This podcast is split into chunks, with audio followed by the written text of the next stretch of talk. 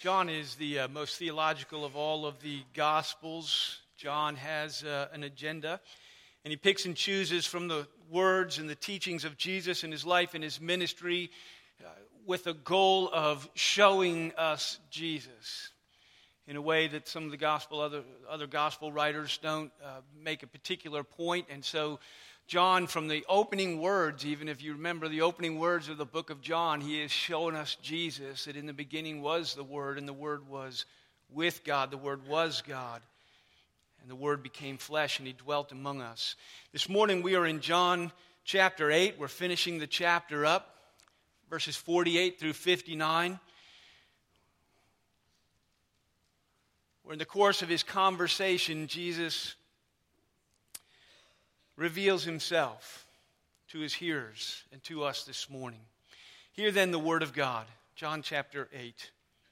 The Jews answered him, and, he, and, they said, Are we not right in saying that you are a Samaritan and that you have a demon? And Jesus answered, and he said, I do not have a demon, but I honor my Father, and you dishonor me. And yet I do not seek my own glory. There is one who seeks it, and he is the judge. Truly, truly, I say to you, if anyone keeps my word, he will never see death. The Jews said to him, Now we know that you have a demon. Abraham died, as did the prophets, and yet you say, If anyone keeps your word, he will never taste death.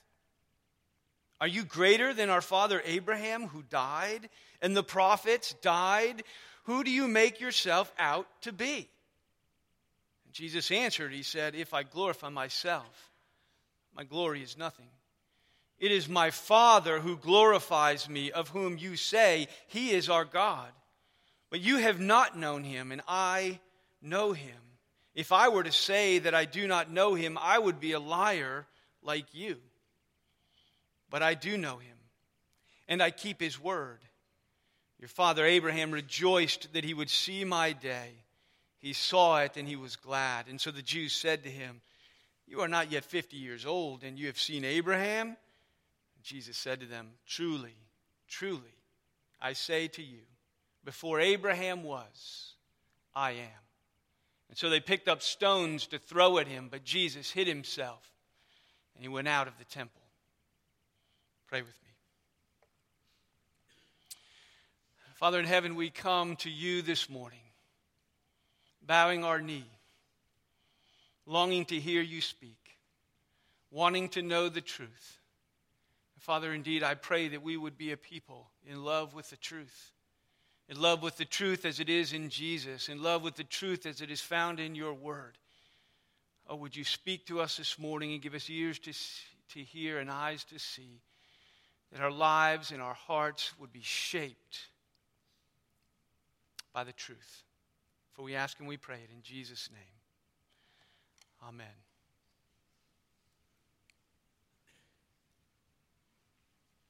You know, the Pharisees, as we open the text this morning and picking up where we left off last week, the, the Pharisees are terribly vexed. Jesus has been telling them the truth, and they don't like it. It's hard truth, granted, it's hard truth. None of us like hearing hard truth. And so they hate Jesus. I mean, earlier, as we talked about last week, Jesus has been telling them that they are not the sons of Abraham the way they think they are.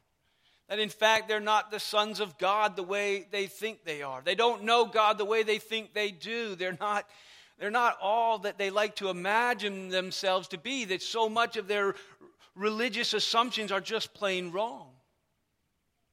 It's hard truth, but it's true. And so they turn around, though. They don't like it. They don't want to hear it. They turn around and they fire back at Jesus. There's a bit of this, oh, yeah? Well, you're a Samaritan and you must have a demon. Derogatory, racist comments. Right? The Samaritans, most of you know the history between Israel and Samaria, and uh, coming back from exile, and Samaria is populated by a group of people that have Jewish heritage, but it's mixed. It was mixed in the exile and on their return, and they're not pure blood Jews, and Jews took great pride and uh, religious authority in their Jewishness. And so they didn't like these folks who were not purebloods. They were not, and not only that, they were, they were considered heretical. They were a heretical uh, set of people because they did not buy into the, the Pharisees and the, and the uh, Jews in Israel and their claims, their exclusive claims to the heritage of Abraham in the Bible and their Jewishness. And so they did not give full claim to the, the, the Pharisees' claims, just like Jesus isn't, which is one of the reasons that they, they uh, accuse him of being a Samaritan. It's a similar kind of a thing where he says, Your heritage is not all you like to think it is. He's also a little bit guilty by association because Jesus preached to the Samaritans. You know, a lot of the Jews, they so hated, you have to understand, it's like worse than the Hatfields and the McCoys. I don't know if you saw that on the, you know, that it goes back generations, hundreds of years, and they hate these people. They literally would go around. They would double the length of their trip to go where they had to go if they needed to go north, to go around Samaria so they didn't have to deal with these people. Jesus is the kind of guy who goes through Samaria and he talks to them and preaches to them. He's received by them, and he actually, at some point, holds them up in his teaching as a model. He go down in history as the good Samaritan. So he's accused of sympathizing with these people, these non pure blooded heretics who live next door. Their anti Jewish heretical theology, and this is where the whole demonic uh, accusation comes in is that if, if, if, if the Bible or if, they, if he doesn't understand their source, God must not be the source of his teaching. And so the accusation is if it's not coming from God, you must have a demon. Your prophetic credibility is in question because you question us. They said the same thing about the source and power of the miracles that he performed. They come at him these derogatory. You know, as you read this, I don't know as you read this and you listen to these accusations, as I'm reading this, you just you have to think the irony in in their perspective, the irony in their statements toward Jesus is so thick you can cut it with a knife. They say he is a Samaritan. In other words, Jesus, you're not Jewish enough right? You're not jewish enough. You, you don't have the right the full heritage. You align yourself over here. So you're not you don't have a full take a part in the uh, heritage and the inheritance that is ours in abraham. You don't have a full part in the promises that, that are ours in abraham. You're a samaritan and not a jew. When jesus would say he is the true vine you ever wonder what Jesus meant when he said that? It means that he is the root and source of true Israel. The vine is Israel that God took and planted in Palestine. And Jesus is the true vine. He is, he is the root and source of everything that is truly Israel. And the only way to be a true Israelite is to be in Jesus. They say he's not a full child of Abraham as a Samaritan. You're not heir to the promise, and yet every every Israelite promise is yes in Jesus and in Jesus alone. They say he has a demon. When in fact he is, if you'd say it this way, I don't the opposite. Right? He's truly God. He is the Holy One of Israel. So Jesus does not respond in kind, right? In 49 and 50, as he responds to these accusations, he doesn't respond in kind. He's, he's not just coming at them to make fun of them. He's not calling names. He's not attacking them. He's trying to tell them the truth. They're having trouble hearing it. And when he turns around, he doesn't respond in kind. He simply says, I don't have a demon right? I honor God. I seek my Father's glory. I am about the Father's business. I do His will, right? No human being that ever walked the face of the earth honored God the way Jesus honors His Father, whom He loves with all of His heart and soul and mind and strength, and who honors Him in the holiness and righteousness of His own character, who honors Him in knowing and loving and doing His will and accomplishing His mission, the purpose for which He was sent. There is no one who honors God in His words and in His work like Jesus does. And so Jesus stands before them as grace and as truth, reflecting the glory of God, and they hate Him. They hate Him. And you can taste it in their words. They, he stands before them as grace and truth, telling them the truth, reflecting the glory of God, honoring the Father. And what they give him back is hatred. In John 15, later on, Jesus is going to say, Whoever hates me hates my Father also. To hate Jesus is to hate the Father. And that's what Jesus is trying to tell him in this text. If you hate me, you don't know the Father, right? Understand this the world does not want to hear the truth. See, sometimes I think that we're under the delusion that the world wants to hear the truth. It wants the truth. That our universities are, you know, great places where people gather and seek truth. But the world does not want to hear truth. In fact, there's a very real sense in which the world can't handle the truth. Yes, indeed. They hate the truth, right? The world doesn't the world wants truth with a little t. They want they want a Christ with a little c. They want a God with a little g. You know, a God who will do what they think he ought to do, who will tell them what they want to hear, who will help them, who will comfort them, who will be things to them. They don't want God with a capital G. They don't want truth with a capital T. Because that kind of a God is sovereign, that kind of a God is true in a way that, that it stings us. he tells us the truth about ourselves, and he tells us the truth about our sin and about the world and about our need for a Savior. And we see it every day more and more in America. It becomes more and more dangerous to tell the truth. The truth as it is in God, the truth that it is in the Scripture. Just as Jesus speaks to these guys the hard truth. They don't know God the way they think they know God. They are not children of God the way they think they are they're lost. In America, it becomes more and more dangerous to speak the truth about many things. To tell people that when they kill unborn children, it's murder. To speak and say that different sexual practices are not just alternate lifestyle to say things out of God's word to the culture to try to tell them the truth about what is true and right and healthy and holy. It's a dangerous business. In verse 43, looking back, Jesus told them just straight out, Why do you not understand what I say? It's because you cannot bear to hear it. You can't bear to hear it. Still today, they cannot bear the world cannot bear to hear the words of God. Jesus told them that if the world hates you, John 15, if the world hates you, know that it hated me before it hated you.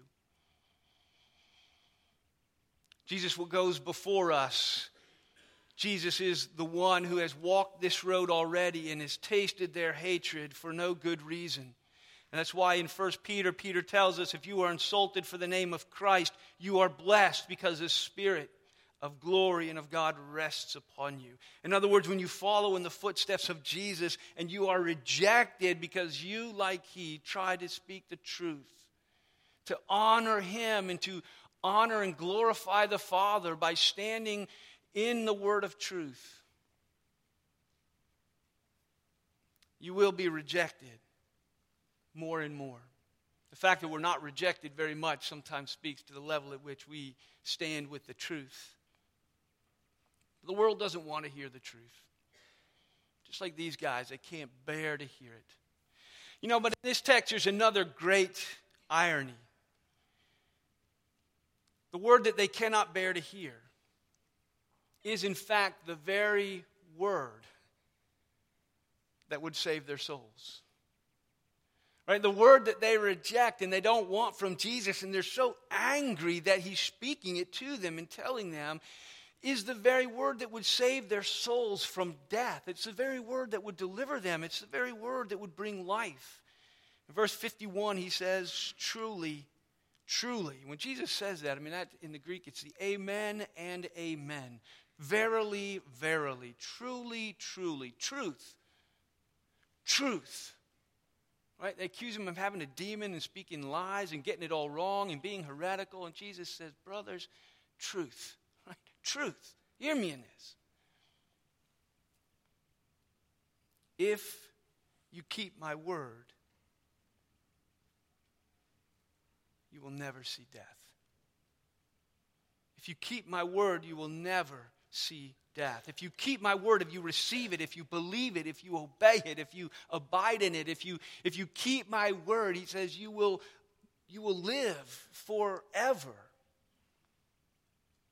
There's no more pressing issue for the human race, is there, as we discuss death? There's no more pressing issue. The reality of death stands ever before us. There's no human being that has ever cheated death. Not that they haven't tried. In fact, a lot of the movies, the plots of some of the super, you know, the super villains are, are guys who are seeking immortality. They're seeking a way to cheat death. They're seeking a way to, to gather in the resources to somehow perpetuate their life. They don't want to die. And so I think, it's, I think it fits into this whole fascination in our current day with werewolves and vampires right? It started with zombies and now we've moved you know into the whole thing. Because there was a virus you know and they, they link it to some sense of reality. You know what if there was a virus and it turned you into the living dead? You know a zombie. But now it's kind of turned around. Now it's what if there's a virus and it turns you into the living dead a vampire or a werewolf and you never die. They are the thing about them is they are immortal. They have life. I mean we are fascinated with this idea of of not being subject to the power of death. Jesus stands in front of these guys and he claims to be the Lord over death, that he has this power. He's able to deliver from its inexorable, right, its unyielding power of the grave. And he's not talking about natural death either whether people know it or understand it or not, that physical death is really not that fearful. it's spiritual death that we should be worried about. It's what the Bible calls the second death. I think it's what Jesus is talking about here. He talks about it in, in many places. The Bible brings out this idea, but he says in Luke, in another place, he says, I tell you, my friends, don't fear those who can kill your body. That's not that's not the big thing to be worried about. Don't, don't worry about those who can kill the body, and after that, they can do nothing more to you. But I warn you whom to fear. Fear him who, after he has killed you, has the authority to cast you into hell. Yes, I tell you, he's the guy you got to worry about. He's the one that should concern us. This is the death we should be concerned about. And this is the death Jesus is talking about. Hell is the second death, it's the spiritual death. And Jesus is saying that when we face physical death, we'll have nothing to fear because we will. We will live, right? This is what Jesus was saying to the thief on the cross that was next to him. You know, it was clear Jesus didn't have any illusions about whether he was going to die. He and the thief were both being crucified and in the throes of death. But Jesus tells him, I say to you today, you will be with me in paradise. Right? Today, you will continue to live. Your body will die, but you will, your soul will not die. You will not see death. You will pass into the presence of God. There will be no break between the death of your body and the persistence of your personality, your consciousness, your soul, who you are in the presence of God. This day, you're going to be with me in paradise. You won't die. You will have eternal life. Jesus tells us in one day there will be a great resurrection. The body and the soul will be reunited, and they'll be reunited in a new heavens and a new earth. And, and in some glorified way, our, our physical per, uh, existence will persist. verse 31, he told them, if you, are, if you abide in my word, you're my disciple. And now he tells them in 51, if you keep my word, you will never die. Right? You put those together. If you abide in my word, you're my disciple. And if you're truly my disciple, you will never die. Followers of Jesus will live forever. Right? On that day, on that day that stands before every one of us, he says, on that day, you will not see death. You will live. That day you will be with me in paradise. And so these guys are throwing the worst insults they can think of at Jesus, right? They are throwing mud and seeing if it will stick. And Jesus turns around and he offers them life. Jesus turns around and invites them to salvation, invites them to be his disciple and to, to embrace him.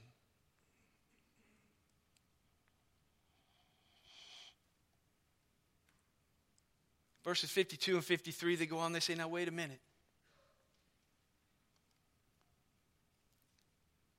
They, don't hear the invitation.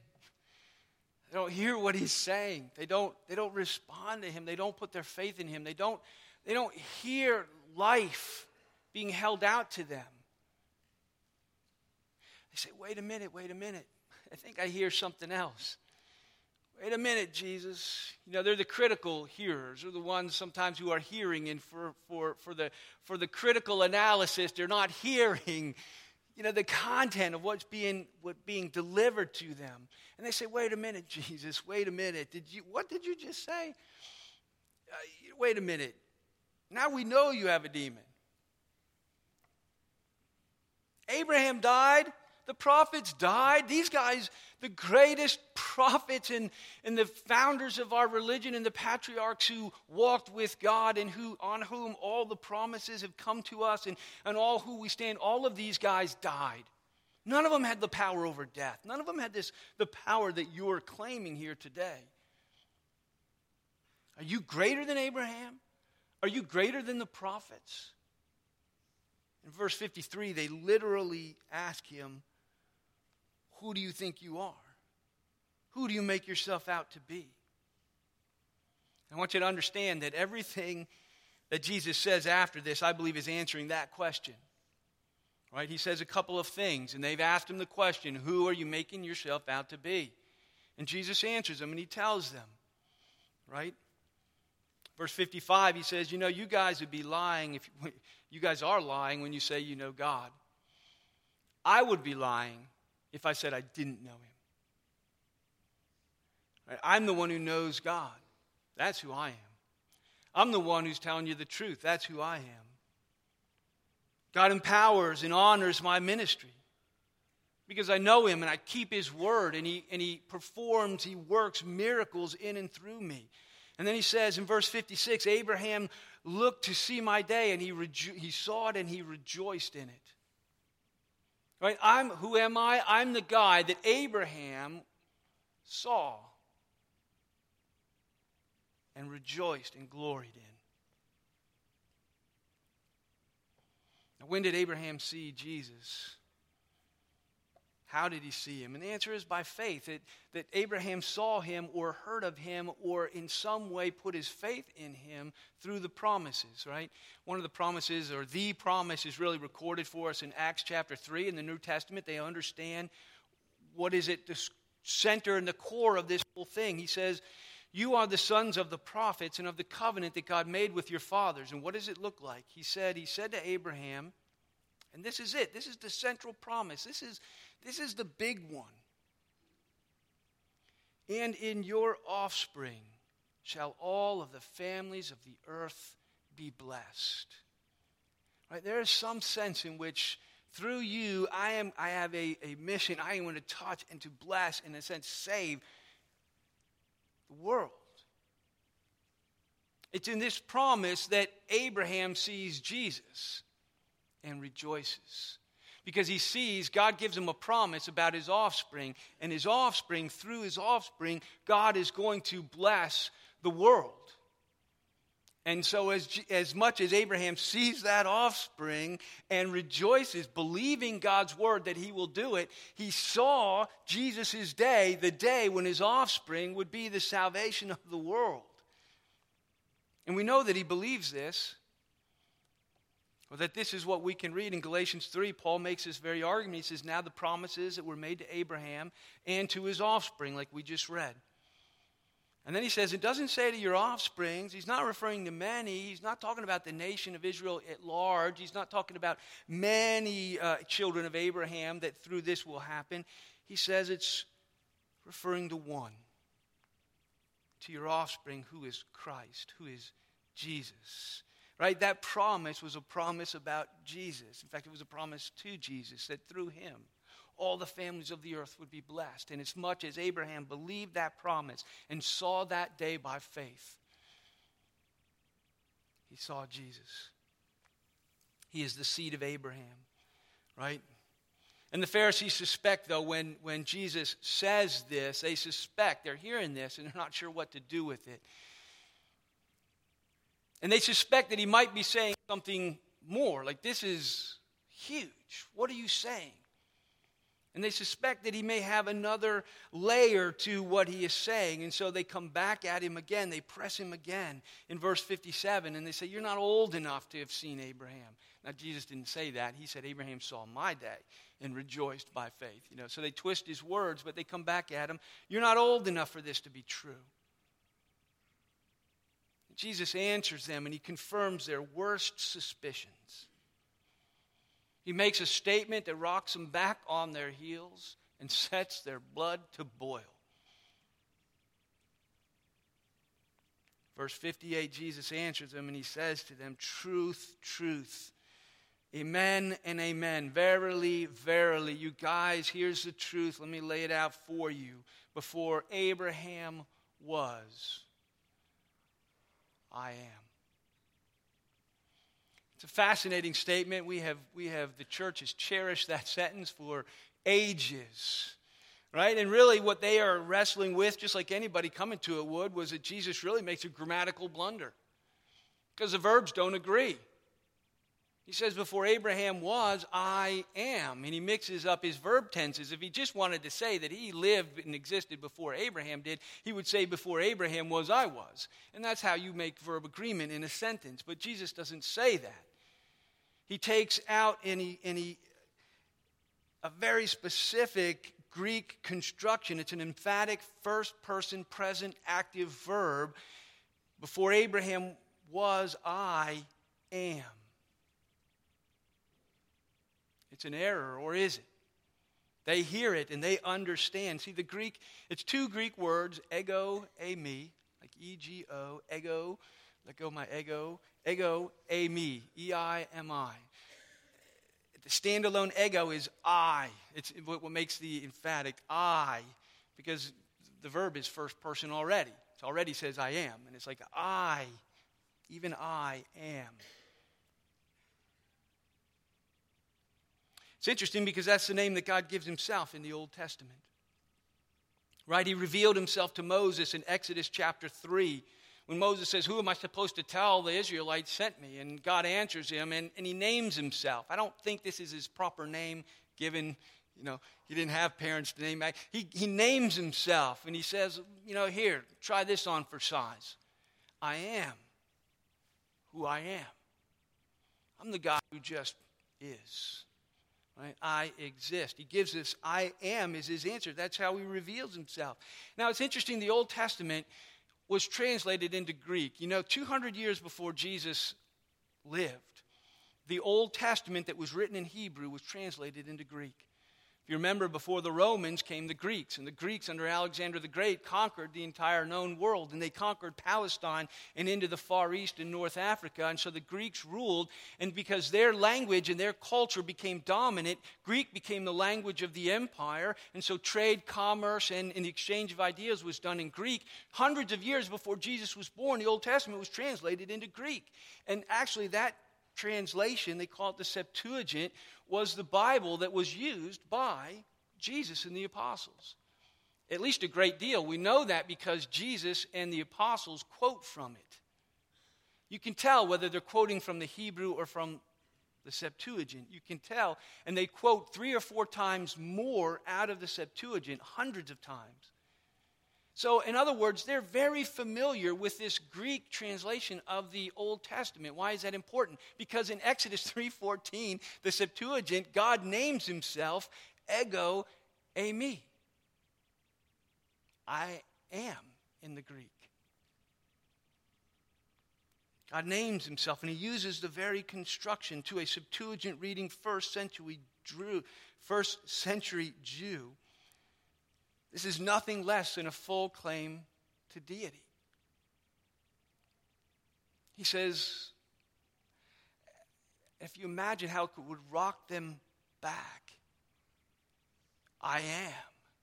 They don't even, they won't even use God's name. In, in, in the Old Testament, they replace, they won't even say Yahweh or Jehovah in the Hebrew. They, they, it, when they write it, they leave letters out so as not to write it. When they read it, they read Lord in its place. They would rather say Lord. They don't, they don't use the name. They don't say the name. They don't write the name.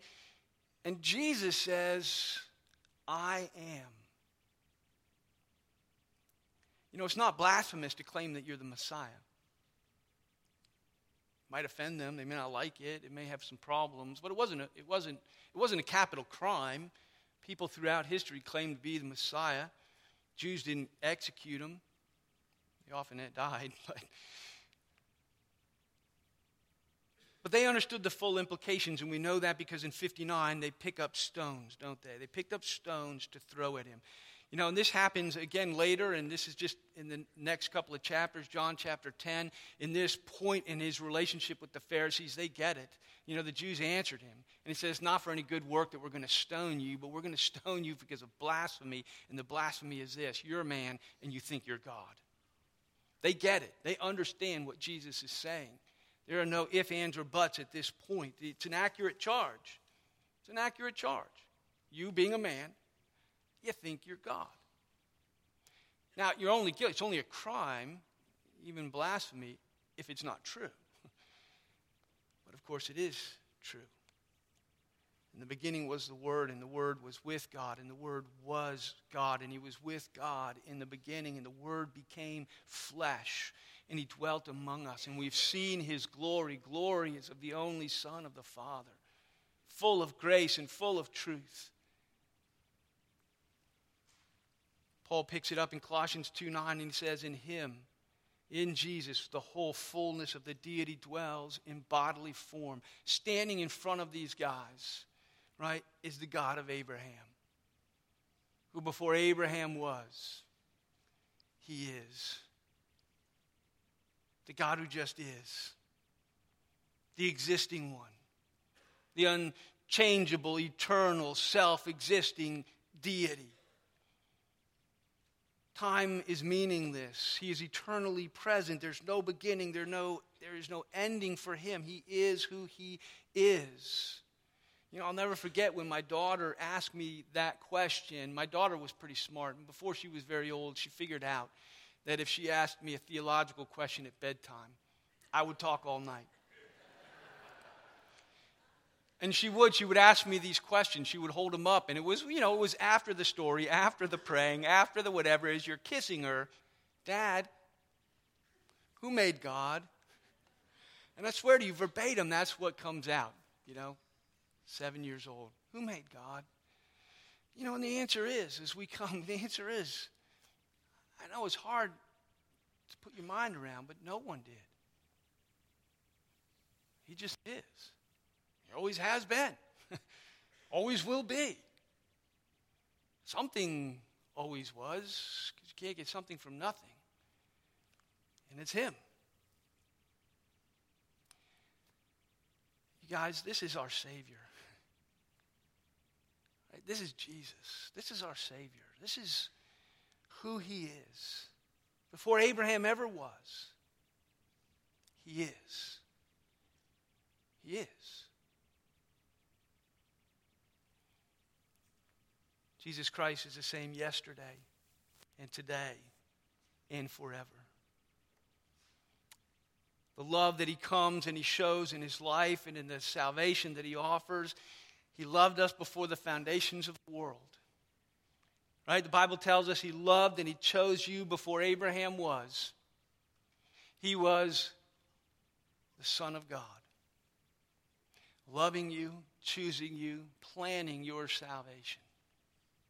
Before Abraham was, before the foundations of the world, before time itself, he was loving you and choosing you. And then he came and he loved you in time for us and for our salvation. The Word became flesh and He dwelt among us and He laid down His life to save our souls and to pay the penalty for our sin. And the one who loved us from before time and before Abraham loved us in time with the shedding and the pouring out of His own blood on our behalf. And this one who was and who is in time loves you to the end.